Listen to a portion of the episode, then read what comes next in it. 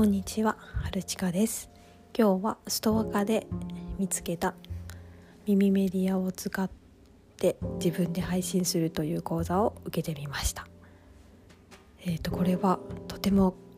ためになるすごくいい講座で